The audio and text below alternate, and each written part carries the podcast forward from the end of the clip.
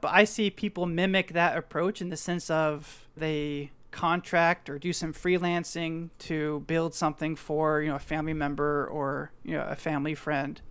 And similar deal. That's a line item on your resume, no interview required. And all of those three, you know, an unpaid internship, your own LLC, freelancing or contracting work, are all quick ways that are in your control to differentiate yourself in the ways that are the, the most meaningful to an employer. Welcome to the Exponential Growth Podcast, where we demystify what it takes to break into tech. I'm your host, James Hudnall, and my goal is to highlight real life examples of people with non traditional backgrounds moving into careers they love, so you can too. Hey everyone, Today I'm joined by Erik Andersen, a senior software engineer at Yum Brands, a content creator, a volunteer, and apparently the world's happiest software engineer. Erik, welcome to Exponential Growth. Thanks for having me, James. Happy to be here. Before we start, briefly introduce yourself, Erik. Uh, yes, yeah, so as you said in the introduction, uh, senior software engineer and developer advocate at Yum Brands. I am also a co organizer for the largest developers meetup in Dallas called the Dallas Software Developers Meetup Group. So check us out at meetup.com. I'm also the host for the Junior Jobs Podcast, where we focus on, similar to you, James, by actionable job search advice for new software engineers trying to break into tech, just trying to you know, pay it back wherever I can. Nice. Yeah, we'll have to compare notes after the end of the show because I'm all about learning how to, I guess, tell better stories. And why don't we maybe start with yours? I think I understand you've got more of a traditional path, but why don't you take us back? Like, what was it like growing up? Did you think you wanted to work in tech at that time?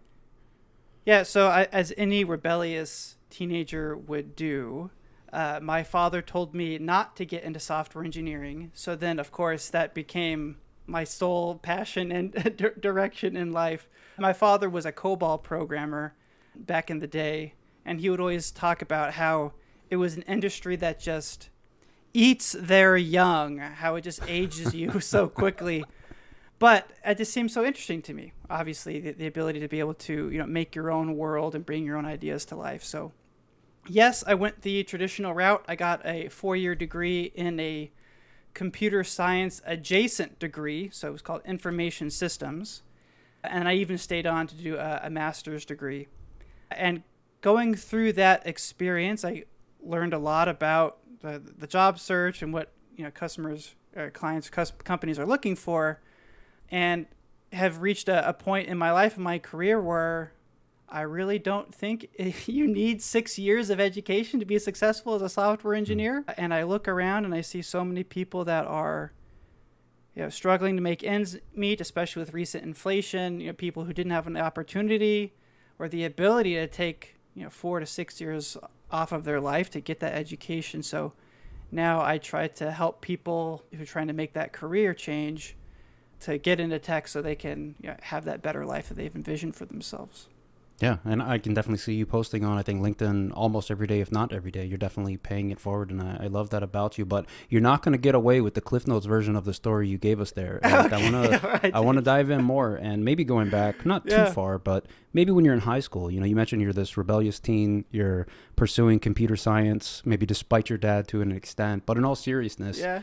did you see yourself really moving into that field and enjoying it? Were you programming for fun, kind of self teaching at the time, or maybe reading books?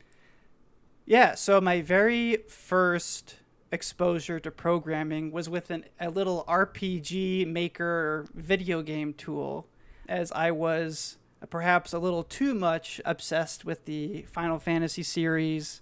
And then it was StarCraft was my obsession, staying mm-hmm. up a little bit too late at night, but making little macros for that game. But then my first website was a Dragon Ball Z fan site that hosted a bunch of my favorite uh, aggregation of images and gifs uh, and you know artwork from my, my favorite characters.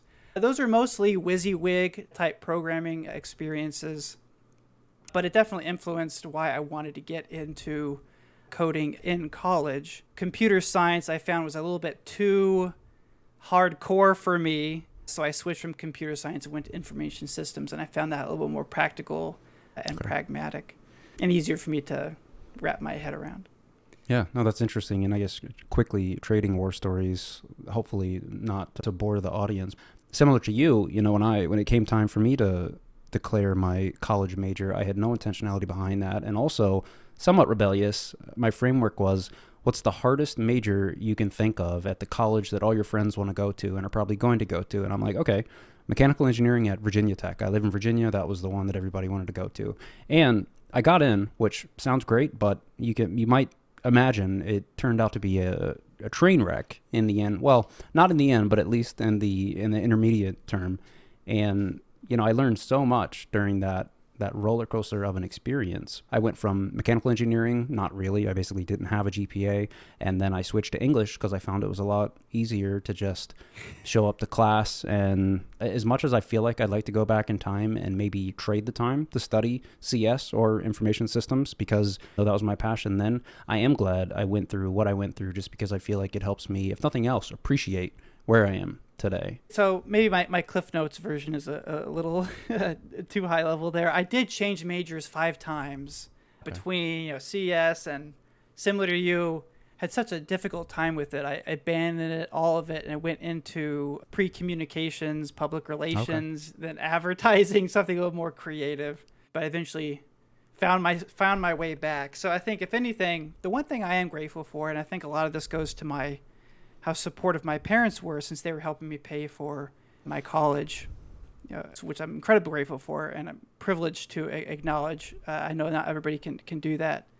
But because of that, it took me a little bit longer to get my college degree as I switched majors so frequently. But it gave me the freedom to try out lots of different paths before I committed yeah. to, to any specific one. And then for information systems, I didn't even know that was a major until a girl that I was pursuing found out she was in the program and I was like, "Oh, that's kind of like what I started with, computer science. Maybe that might work." So I went into that program. Things didn't work out, and then I figured after 5 majors, I might as well ride this one through. Yeah, finish and it out. I'm grateful it, it, it finally worked out. So maybe in terms of internships, I'm not sure if you did everything right in that regard, but I'm curious to to dive into that because I did not. I didn't know yeah. what an internship was when I was, you know, a junior, senior in college. Just speaks to my naivety. But what about you? Did you do that process? Sure. Unquote, right. Yeah. If if I can weave a, a, narrative in here about like the job search in general that I think will Please. be helpful for a lot of new developers. And that is first, I just want to say, even after graduating with a master's degree in information systems, I still had friends in my graduating class that took three to six months or more to find their first job in tech. So, while yes, I think it is easier to get into software engineering if you have a college degree, it is not a guarantee of success. But there are certain principles of those who did start right out of school that I think can be applied to anybody independent of their educational journey, whether you're self taught or, or boot camp or a typical college degree.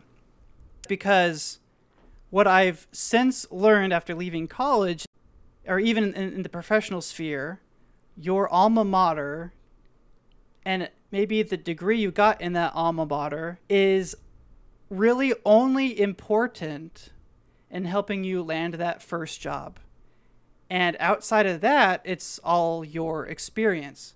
So it doesn't matter if you go to University of Virginia or University of Georgia or Brigham Young University to get a degree in, you know, computer science. They're all the same and nobody cares.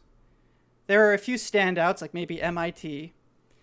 So you might as well go to the one that's the most affordable and really, the only thing that you're paying for is access to a pipeline of employers that that university has a relationship with. They have career hmm. fairs, they have internships negotiated with certain hiring companies. And that is the biggest differentiator uh, for getting that first job. Yeah, I'm so glad uh, you went there. Now, the principles, though, for those that, that got that first job is that they were able to leverage that network the employees and employers in that network were mostly interested in previous work experience that we had as students. So this was for me looking at my own journey, I took a unpaid internship that was 4 hours a week where I was doing basic front end HTML, updating text and colors. It was it was an SEO uh, specialist was the the title or something like that. So I was you know updating text for the you know search engine. But it was that which led to me then starting my own company, just me, my brother, and my dad, where I was building a mobile app. And then I got hired as a teacher's assistant, building him a mobile app. So then by the time that I was looking for full time employment, I already had three line items of work experience on my resume. And that was the biggest differentiator. Nobody asked about mm. my GPA, nobody cared about my graduate degree. It was the three line items of work experience. So it was the students who were so focused on getting a 4.0 that they didn't do anything outside of school that mm. actually struggled to find a job. Interesting. Uh, anyway, so there, there are some elements there that I, I can dive uh, more into, but at least in my own advocacy, uh, I try to emphasize the importance of giving yourself work experience as yeah. much as possible because that's what people are looking for. Yeah. Why don't we maybe pull on the thread of the, the 4.0 students that were tunnel visioning, I guess, the curriculum and trying to become rock star, I guess, algorithm, data structure, by the book programmers. Where, why do you think they struggled? I think I have an idea, but I'm definitely interested in your, your own take. Yeah, I, I like to hear your thoughts. I, my own perspective was just what makes you successful in the American education system is not necessarily what makes you successful in life. So, for example, the 4.0 student is typically really good at memorization, right? Multiple choice tests and being able to easily regurgitate uh, information. And I'm painting in broad strokes here. I don't want anybody to sure. feel like, hey, if you got a 4.0, I, I think less of you or anything. You're you're great, you're intelligent, and I love you. But in general, at work, that's not the case. I don't need to have everything memorized because I have you know ChatGPT, I have Stack Overflow. What is more important is my ability to work well on a team and collaborate, my ability to think creatively about a solution, my ability to communicate my ideas effectively. So, if anything, I was not a 4.0 student, but I wish I had spent more time networking with my graduating class and developing relationships there. I wish I had spent more time building projects with other students and learning things like Git, you know, for example. Um, I wish I was focused less on memorizing something for passing a test and actually practicing that skill, that tool, that framework, that language enough so that it became it became part of who I was. Right? Yeah. I was I was so focused on just you know passing the class that I, I never yeah. really took a step back to really learn the material. I've heard the saying. I don't know that I agree with it entirely, but it's you know you've got A students and C students, and something to the effect of the C students are likely the the business owners down the line that hire the A students. And again, yeah. that's that's way too broad of a brush, but I think it speaks to your point. And, and that was the headline of the episode right there when you basically summarized the American education system, where I think for most intents and purposes they mean well, but to your point, there are so many other dimensions to you know being successful at work both in your first job and eh, you know in your own trajectory what i think where you've gone from being a junior dev to you know you've had management experience onto the senior level. So you can speak to this better than i can but there's so much more to it than simply rote memorization just like you mentioned. Yeah. And I, I can i have a little soapbox here about the, the education system i got to be careful of right? But there are so many elements there in general. Like there is one right answer when you when you take a test or do an assignment. Whereas in life or, or as a programmer, there are so many different ways you can implement something. There is yep. rarely one right way. There are best practices, common practices, what have you, but the tools, the frameworks, languages are so different and so specific to your system that it, it's hard to you know make eh, abstract abstract generalizations yep. about what is right the right way to do something or your your teacher is the one who knows the right answer you know, my manager, while I love him to death, does not necessarily know the right answer. And I, I can push back and we can negotiate, we can co ideate something together. in school when an assignment was due, it was like a hard deadline. But at least in the software engineering space, all my deadlines are negotiable. Yeah. Like if I, I can estimate something high and get more time to do it, I can estimate it low and you know get it done quickly. And if other priorities come in, I can push out lower priorities. I don't have to work, you know, ungodly hours to meet arbitrary dates, with the exception of legal deadlines or like financial reporting dates. Th- those are concrete, sure, but everything else is just a, a conversation. So when I think of my own journey, I have a tendency to be a little bit of a rule follower and a hmm. worker bee. So I kind of burnt myself out early in my career because I was approaching work like I was approaching school when hmm. really I should have been pursuing it much differently. I'm starting to understand why you're the world's happiest software engineer, and I'm taking. Oh, I that- love this. No, I, I've learned to set my own boundaries and stuff to make sure that I don't get that don't get burned Yeah. out again. I have that title, happiest software engineer, because perhaps at one point in my life, I was the world's unhappiest software engineer, and and something that makes sense. had to change. Yeah, I love that. Now, before we move on with your story, I want to ask you, given what you know now, if you could go back in time and let's say you're 18 or 19 year old Erik graduating high school, do you think you might pursue a, formal CS degree or do you think you might do things slightly differently? I'm not trying to lead you. I don't think there's a wrong answer here, but I am genuinely Sure. curious what you think you might do. knowing what I know now, well, a CS degree would be easier, right?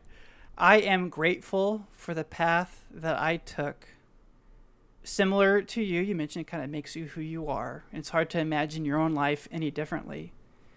But I wish I was more active in my free time in coding. Because that was where, for me, the real learning happened two years into learning to program, uh, I was still in the TA lab with a teacher's assistant kind of hand holding me for every assignment. Hmm. You know, I had really no understanding of how things were working because I was copying from other students and I was having the TA help me on every little thing. And I was so scared and I was so frustrated. I already changed my major so many times and, and I had to finish with something. What was I going to do? But then, luckily, I broke my foot, and I broke it pretty bad. And I, I you know, went to the ER, and I couldn't walk for a few months, and I was, you know, bedridden. Uh, I couldn't really leave my apartment, put into a boot, and I couldn't make it to campus. And for the first time in my educational career, I had to figure things out myself. Uh, I couldn't attend lecture. I mean, this was only you know a decade ago, so virtual school is not really a thing. You had to be there in person for for your classes, and my friends would email me their notes, and I had their notes, and I had the internet, and I had to figure it out myself. And I realized after you know a week of struggling, all of a sudden the whole world opened up, Hmm. and what took me two years of struggle in that one week, like all of a sudden everything got unlocked in my mind because I was no longer just like watching tutorials and following somebody else. I had finally had to, you know, push through and figure it out myself. Yeah, I just want to highlight that before we go on. And to those listening, it, maybe it seems obvious, maybe it doesn't. But I've also found, Erik, that with some of the biggest growth that I've experienced in multiple areas of my life, you do have to go through that struggle to get to the other side. And again, in, in retrospect, I guess maybe it seems obvious, but it's also not easy to hear that when you're actually going through that. So I just wanted to, again, come back to that, highlight that to anyone out there listening. If you're struggling, you're supposed to. It doesn't make it feel a lot better in the moment, but there is light at the end of the tunnel. Yeah, it's one of those things where in hindsight I'm grateful for the experience. Yeah. But uh, Well, I- it's I think you mostly- in the moment. you mostly answered my question. I'll let you get away with that one. So why don't we maybe move on to the the first developer job you landed? I don't know if you remember the interview Mhm. process. We love talking about interviews. Even better if you bombed it. Maybe you didn't, but what was that like? If you remember. Sure, sure. Yeah, so I'm going to tell a, a series of little stories about a lot of the little jobs and internships I, I had along the way because I think there there's some principles there that, that I like to highlight. So the first one Okay. was the unpaid internship at four hours a week. Now, I know the, the unpaid internship is a controversial take that you are committing your labor for no compensation. And you know does that make sense in a you know capitalist marketplace? You know and not everybody can do it and i acknowledge that. Uh, but what i want to say is that four hours a week i was still able to go to school part-time and i was still able to work part-time to help pay my bills. Four hours a week really just meant i dedicated like one afternoon on one day to do what i was required to do I am grateful for that experience probably more than any of the others because mm. it was a line item on my resume that differentiated me in every interview that I had uh, since then. I mentioned the other students in my graduating class who struggled to find work because they had no work experience. Well, I had at least that one. So that interview experience was pretty easy. They had applications on campus and you submitted. You're a willing body and they were not going to pay you, so they didn't really care about the quality right. that you're that you're producing. But the second job was me forming my own LLC with my brother and my dad, and the, obviously no interview there. We were building a mobile app based off of an idea that my dad had. My brother was the designer.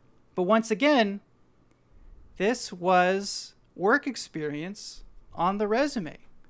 Uh, LLC means it was formally registered with the state, which means that if a recruiter was going to do a background check, it would pass, which meant that we did have a basic website that my dad set up, just, you know, some you know, free template, Squarespace, whatever. And I gave myself the title software engineer. I didn't give myself the title CTO or founder. Mm-hmm. I gave myself the title for the job that I actually wanted to get when I graduated. Wow. Uh, so similar there. No interview process, but now I have a second line item of work experience on my resume that differentiated and this was me. From- quick follow up there. So this was mm-hmm. intentionally, maybe if not completely, for this reason to start giving you that experience that you knew you needed to break in. Is that right? It was primarily help my dad, and he wanted the LLC because we needed a company name to put something in the app store under.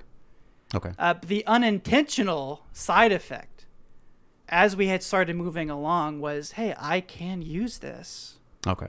As work experience, because you know when you're starting out, you have so little relative line items that you yeah. can put on your oh, resume. Yeah. Oh, I worked in retail. I worked in fast food. Nobody cares, right? There is some overlap in your soft skills, but you got to find a way to flesh out that resume in ways that are meaningful to the employer.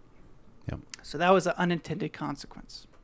But because of that, I had now built a mobile app in the store, and one of my professors found out, so he wanted me to build him one. No interview there either.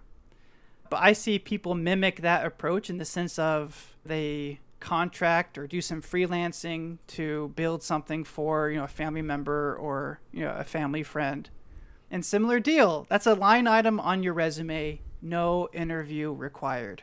And all of those three, you know, an unpaid internship, your own LLC, freelancing, or contracting work, are all quick ways that are in your control to differentiate yourself in the ways that are the, the most meaningful to an employer. Because if you come from a non traditional background, if you go to something, I'm going to assume like a boot camp, which most people I talk to are doing some yep. sort of boot camp program. When you come out of that, you look exactly the same as everybody else. You have some uh, education experience completely unrelated to the technical field. Then you have your bootcamp experience. You have some personal projects that are all variations of kind of the same theme. And that's it. You have the same yeah. skills even listed on your resume. You got to find some way to look different because why hire James? Although, James, I'm sure you're a wonderful human being in, in many ways like why James versus why not the other thousand applicants that I have for this entry level opening, thinking of it from a yeah. from an employer's perspective. Anyway, those three, and then the fourth, I'll call this my first real job, was for a small startup working part time. This was now actually 20 hours a week okay. as a mobile engineer. Okay. I know why I was hired because I was the only candidate that had mobile development experience on their resume. Hmm. They explicitly told me so, and I know because they asked me to look at the pile of, of other applicants after I was hired and to pick other people to hire to work with me. And all of my experience was was just formalized personal projects like the LLC or even kind of that freelancing work contract work that I did for for my boss. These this wasn't like yes, it was work experience, but it wasn't like work work experience. Right. And that is where I realized and part of the reason why I advocate it to my network is just you know, don't wait for some company to give you experience. Like there are ways that you can give it to yourself. And that interview process what was uh, a behavioral interview strictly. Now two two rounds of kind of some behavioral interviews and then like a technical interview, but it was more like a Q&A. It wasn't a, Okay. a data structures and algorithms. I feel like the data structures and algorithms thing, and this is just based solely off of my own experience, has really kind of taken form in the last maybe five years. Hmm. Back in my day, 10 years, to 10, 12 years ago, coming out of college at least, nobody was doing DSA. Yeah. So that seems to be like a, a, a modern or an artifact of the, like of our modern Yeah. interview culture.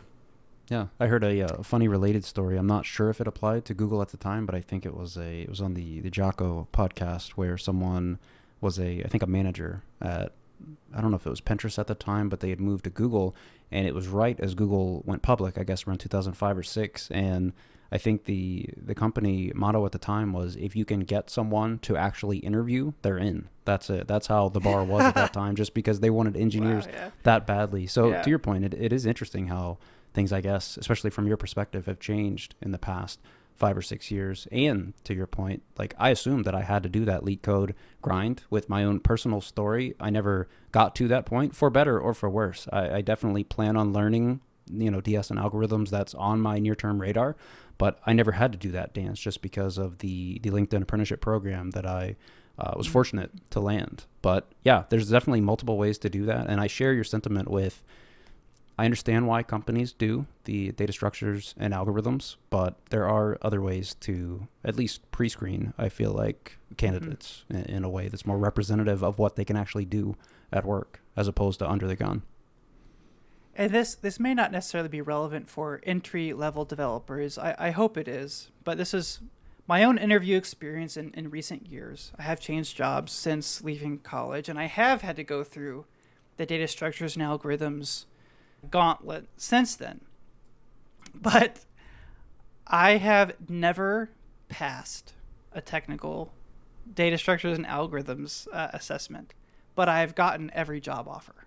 And I, as an interviewer back when I was a manager, and as an interviewee now, what I've come to realize is that a lot of it is just trying to understand how the candidate thinks.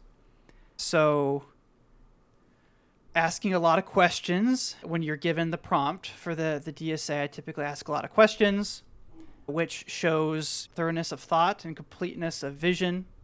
I usually then first write a few basic unit tests. You know, given this, expect that. And I confirm the expected output with the, the person I'm interviewing with. I talk through edge cases as I think through the solution. They, they confirm or, or deny if I'm thinking about things correctly. I talk through high level what I'm thinking of doing and I get their feedback throughout. And usually by then, that's like half the interview. So when it comes to the actual implementation, I maybe only get halfway through and I don't finish Right. it. Right. But the feedback I always get was just, hey, Erik, we loved how you think. Yeah.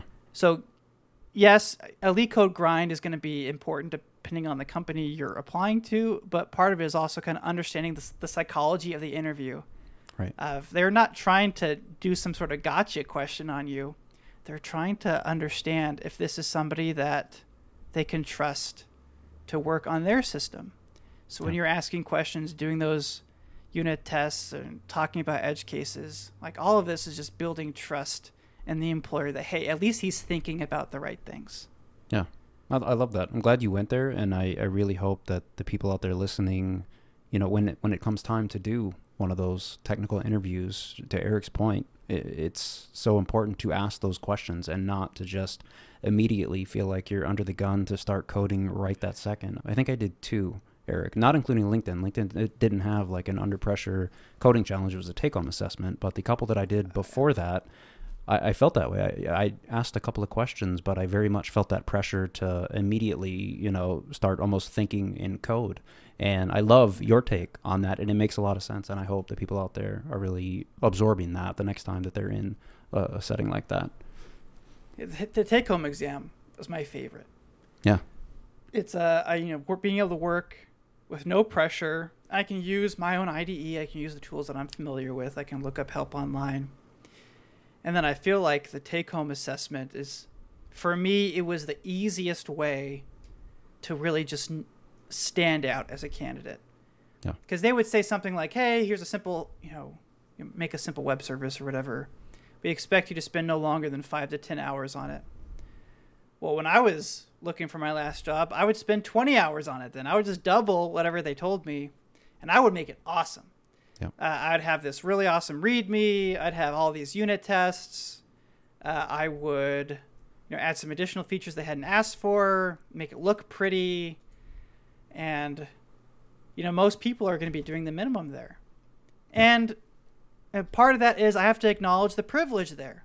I had some savings, and I had the ability to take the time to put that effort into my job search, which not everybody has Sure. you know, 20 hours that they can throw into differentiating themselves. So I'm just saying, if you can, Yeah. it's a great way to almost you know guarantee that you're going to progress on to the next step in the interview. Yeah, no, I share that sentiment, and I feel like I've only been in the industry, I guess, a year and a half, give or take. But from the work that I've done so far, the take-home assessment seems so much more representative of the day-to-day work that you're actually going to be doing, as opposed to the on-the-spot LeetCode, under the gun, finish it right now kind of a deal. So I can definitely appreciate Yeah. a, a good take-home. So now you landed this part-time role. I'm not sure if you went from that to senior or if maybe the management came onto your radar next, but do you want to walk us through maybe that part of your career? Yeah, so I was working part time for that consultancy, and it was a small shop, it may be 10 developers or less, and I was doing it while I was still in school, and then I graduated.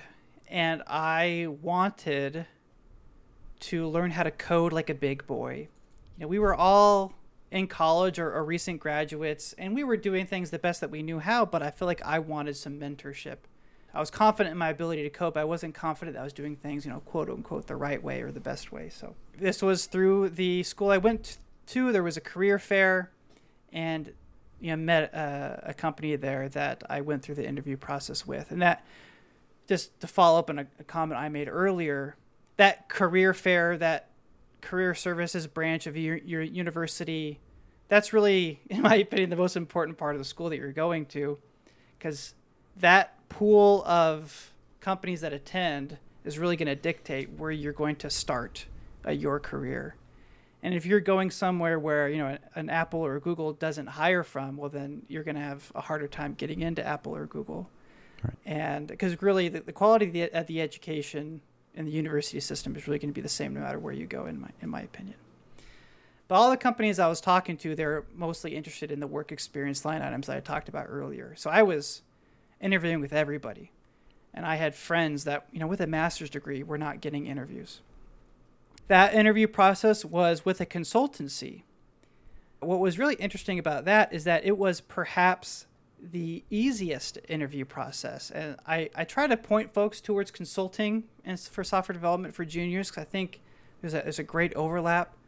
I say it's easier because they tend to index less on a specific t- technical skill in a specific language. They're, most consultancies will deploy you to a new project every six to 12 months, and every tech stack is going to be different. So they don't care necessarily about your proficiency in any specific one.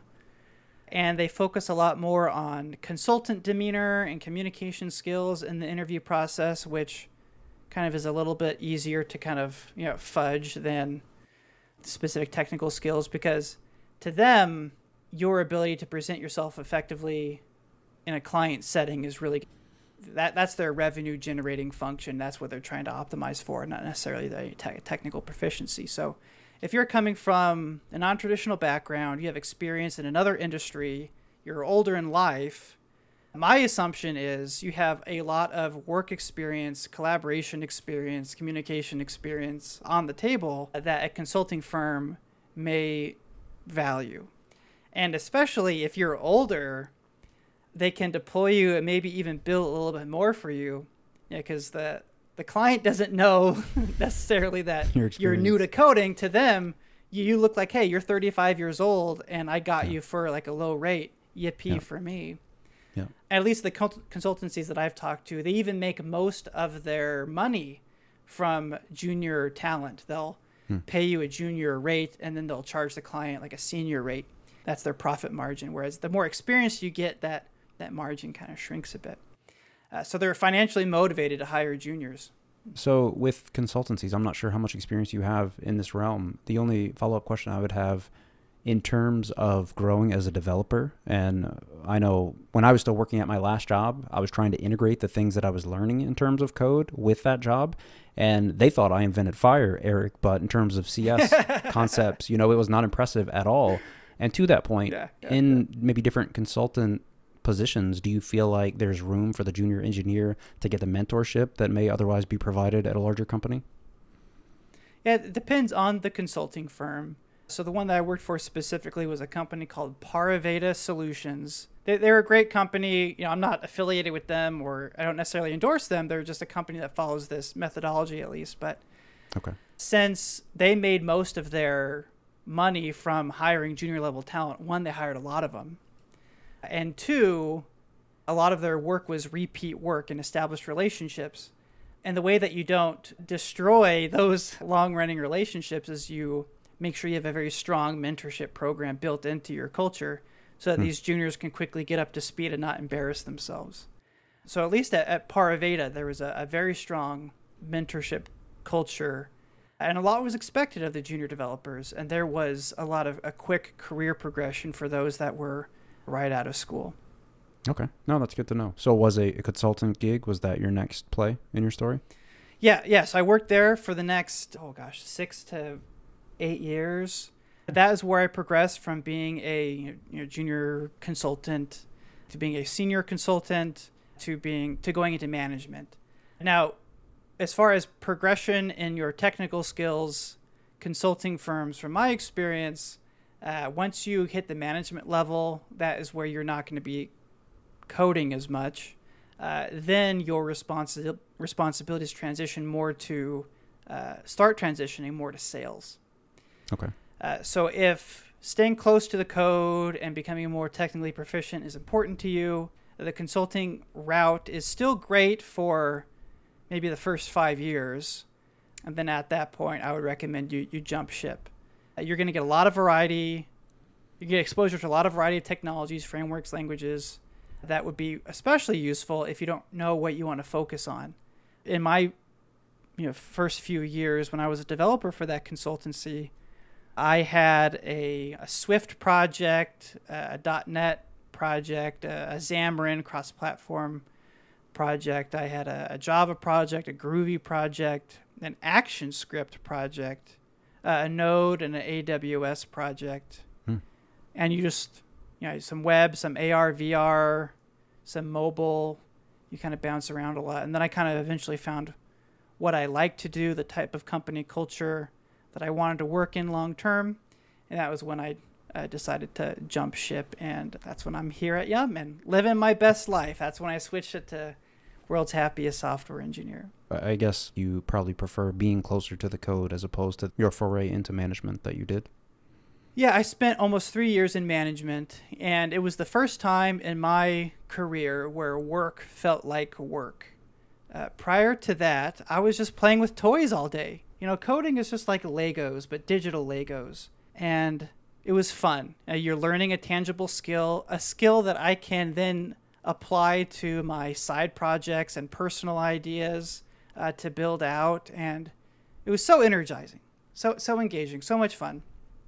And then I went into management and it was tracking finances and budgets, it was forecasting, it was resource allocation, it was handling issues and escalations and team conflict. And I was like, oh my gosh, I was stressed out of my gills, right? It was, I'm grateful for people that find energy in that role, and I'm grateful for great managers.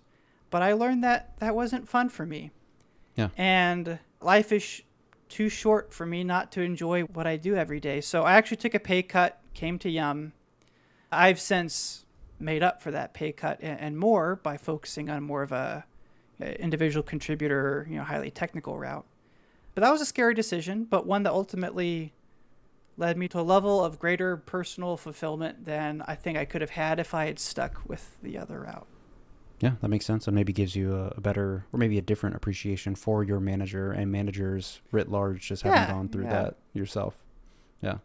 Can you maybe speak to the maybe the difference in terms of expectations and requirements for going from a software engineer to a senior software engineer? Because I think even if the majority of people listening might be still seeking that first job, I, I feel like this is still interesting to know to to plan and chart their course. So, from my experience, when I was first a junior, and this was something that I think I did wrong, and I may have been able to move a little bit faster, is I was so scared of failure, I would only grab the tickets that I knew that I could accomplish. And what what that meant was I didn't gain exposure to the parts of the system that I would have needed once I became mid or senior. Because once you hit mid or senior, people start kind of expecting you to just know things.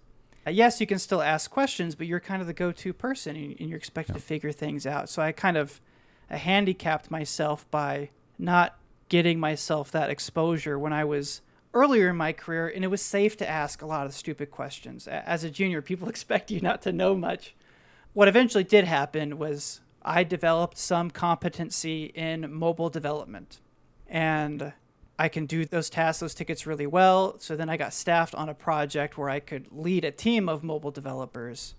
That, that's the other nice thing, I guess, about consulting is that since you change projects so much, there's constant opportunities for you to kind of revisit what your role is and, and what you do.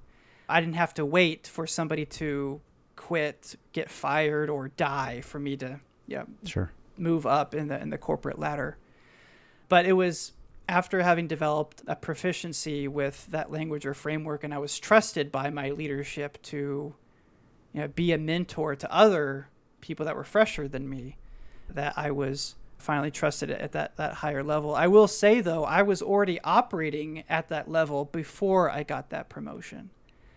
And I would say, and this has been consistent with every time I've gotten promoted in my life, that I first did the thing before I got paid to do the thing.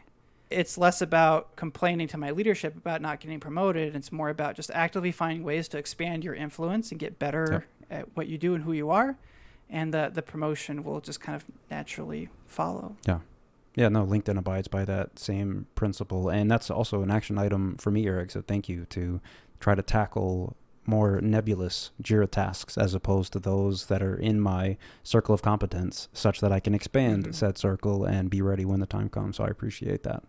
Yeah, of course. This is the time to do it, my friend. Be, Yeah. be better than me. Please, Jim. Why don't you talk to us? Maybe talk about content creation. You, you seem so prolific between LinkedIn, YouTube, the podcast. What was your 1st Mhm. foray into content? So I've had a lot of different motivations over the years, but initially, this was March of 2020. I realized I wanted to go back and be an individual contributor again. Obviously, the pandemic is shaking up a lot of industries. It was shaking up consulting, which is where I was, and I was nervous about the future, which in many ways forced me to re-envision what success looked like for me and what my own career path looked like. Because up until that point, I was just kind of following you know the path that your company sets out for you meeting objectives that other people set but i didn't really have a personal drive or, a personal vision statement so to speak. But i started my job search and at that point you know what seven eight years of experience and i was surprised at how hard it was to find work. I hmm. figured with that much experience as a software engineer i thought i did some incredible things but i was not getting the interviews that i expected i would get and i was not getting the offers that i was expecting to get. So, following the advice of what I now advocate, and that is networking online, and I just started posting every day. My entire motivation initially was just to expand my network, meet new people who might be aware of job opportunities, connect with recruiters that were hiring, and that played out wonderfully. It was a lot of my my advocacy online and the types of content that I was posting that was stated as a, as a standout uh, activity in my interview process for several opportunities that I was interviewing for. But then once I was hired, I figured I might as well keep doing this because what is it they say? It's better to the best time to plant a tree was 20 years ago. The second mm. best time is plant you know, an apple tree is now. Yeah. So I figured I'm happy where I'm at now, but let me just keep doing this because I don't want to be in a position like I was uh, previously where I didn't have you know, a strong network that I can rely on. And then since then, it's been a constant iteration as I've tried to figure out what people kind of want to hear I talked at the very beginning at that point about more technical topics. Nobody seemed to care about, you know, JavaScript optimizations or, or whatever, at least the network I had at the time. Hmm. I talked about mental health things. That's where the happy developer came from. I learned a lot about my own personal journey. So maybe, hey, I can share some things there. Nobody honestly seemed to care there either. Yeah. I guess most people were happy with their own lives, and I'm, I'm glad. And then I made like one innocuous post about job search stuff, and like mm. it was Blew you know up. 10x the type of responses that I typically got. Like, oh, so then kind of ever since then, I talk about job search tough stuff because that's what people seem to want to hear about. I've posted every day for three and a half years. And I think yeah, I commented this on uh, one of your LinkedIn posts. For the first two years, you know, crickets. I, I wasn't getting much traction at all. But once I kind of found my niche after you know iterating on different topic ideas, that's where you know, in the last you know year year and a half it's really started to take off.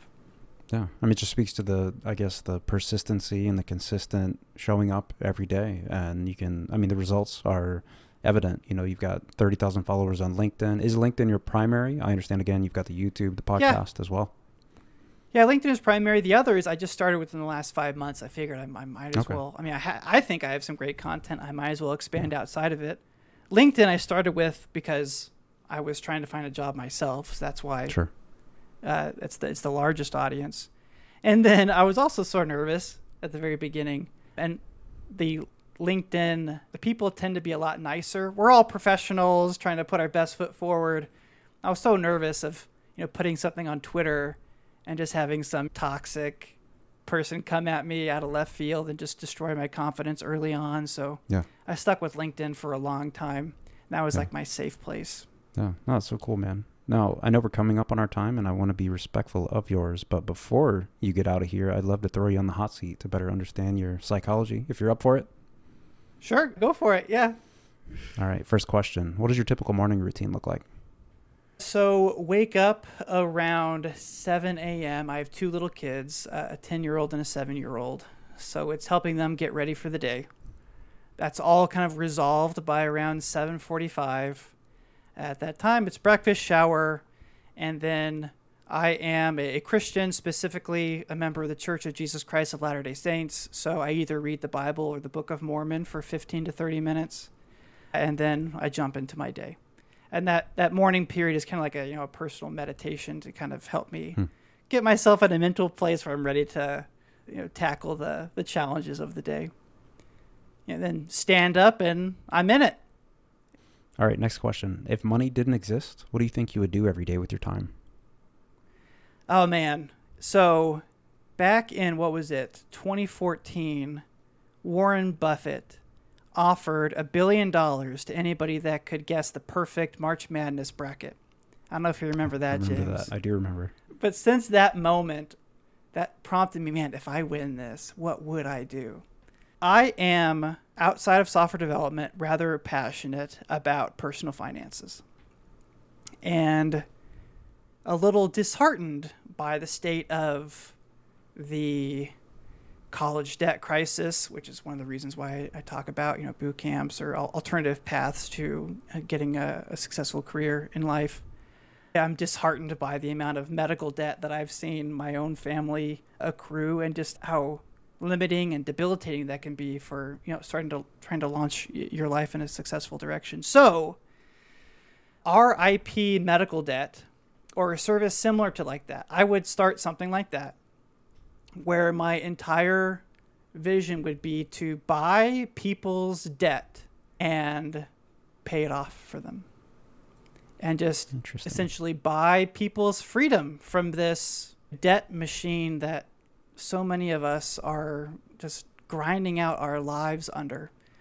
So, for lack of a better, I don't know what that would be called, but you know, buying people's financial freedom is what I would like to do if, if I could.